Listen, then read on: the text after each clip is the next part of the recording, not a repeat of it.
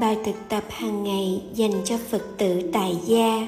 Để bắt đầu một ngày, ta hãy thực tập như sau. Mỗi buổi sáng công phu vào lúc năm giờ sáng.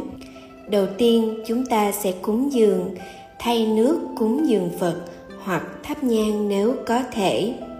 Bước thứ hai là phát nguyện. Bạch Đức Thế Tôn, con nguyện từ nay con sẽ cố gắng hết sức mình để giữ giới thật trong sạch. Con nguyện từ nay con sẽ không sát sanh, không vui khi thấy sát sanh. Con nguyện từ nay chỉ nói lời chân thật, nói nhẹ nhàng, hòa nhã, nói với tâm yêu thương, nói có lợi ích cho người. Con sẽ không nói những chuyện phù phiếm, sẽ không nói khi không cần thiết.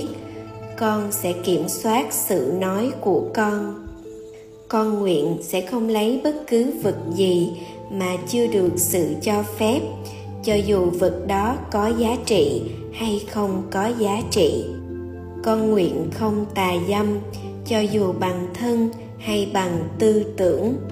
Con nguyện không sử dụng các chất gây nghiện như rượu, bia, thuốc lá, ma túy, và không sử dụng Internet một cách vô ích và mất thời gian.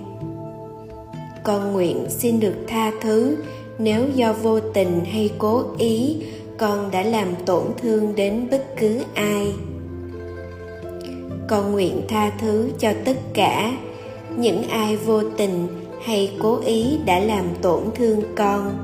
Con cầu mong cho mọi người, mọi loài sống yêu thương nhau, không thù hận, ganh ghét.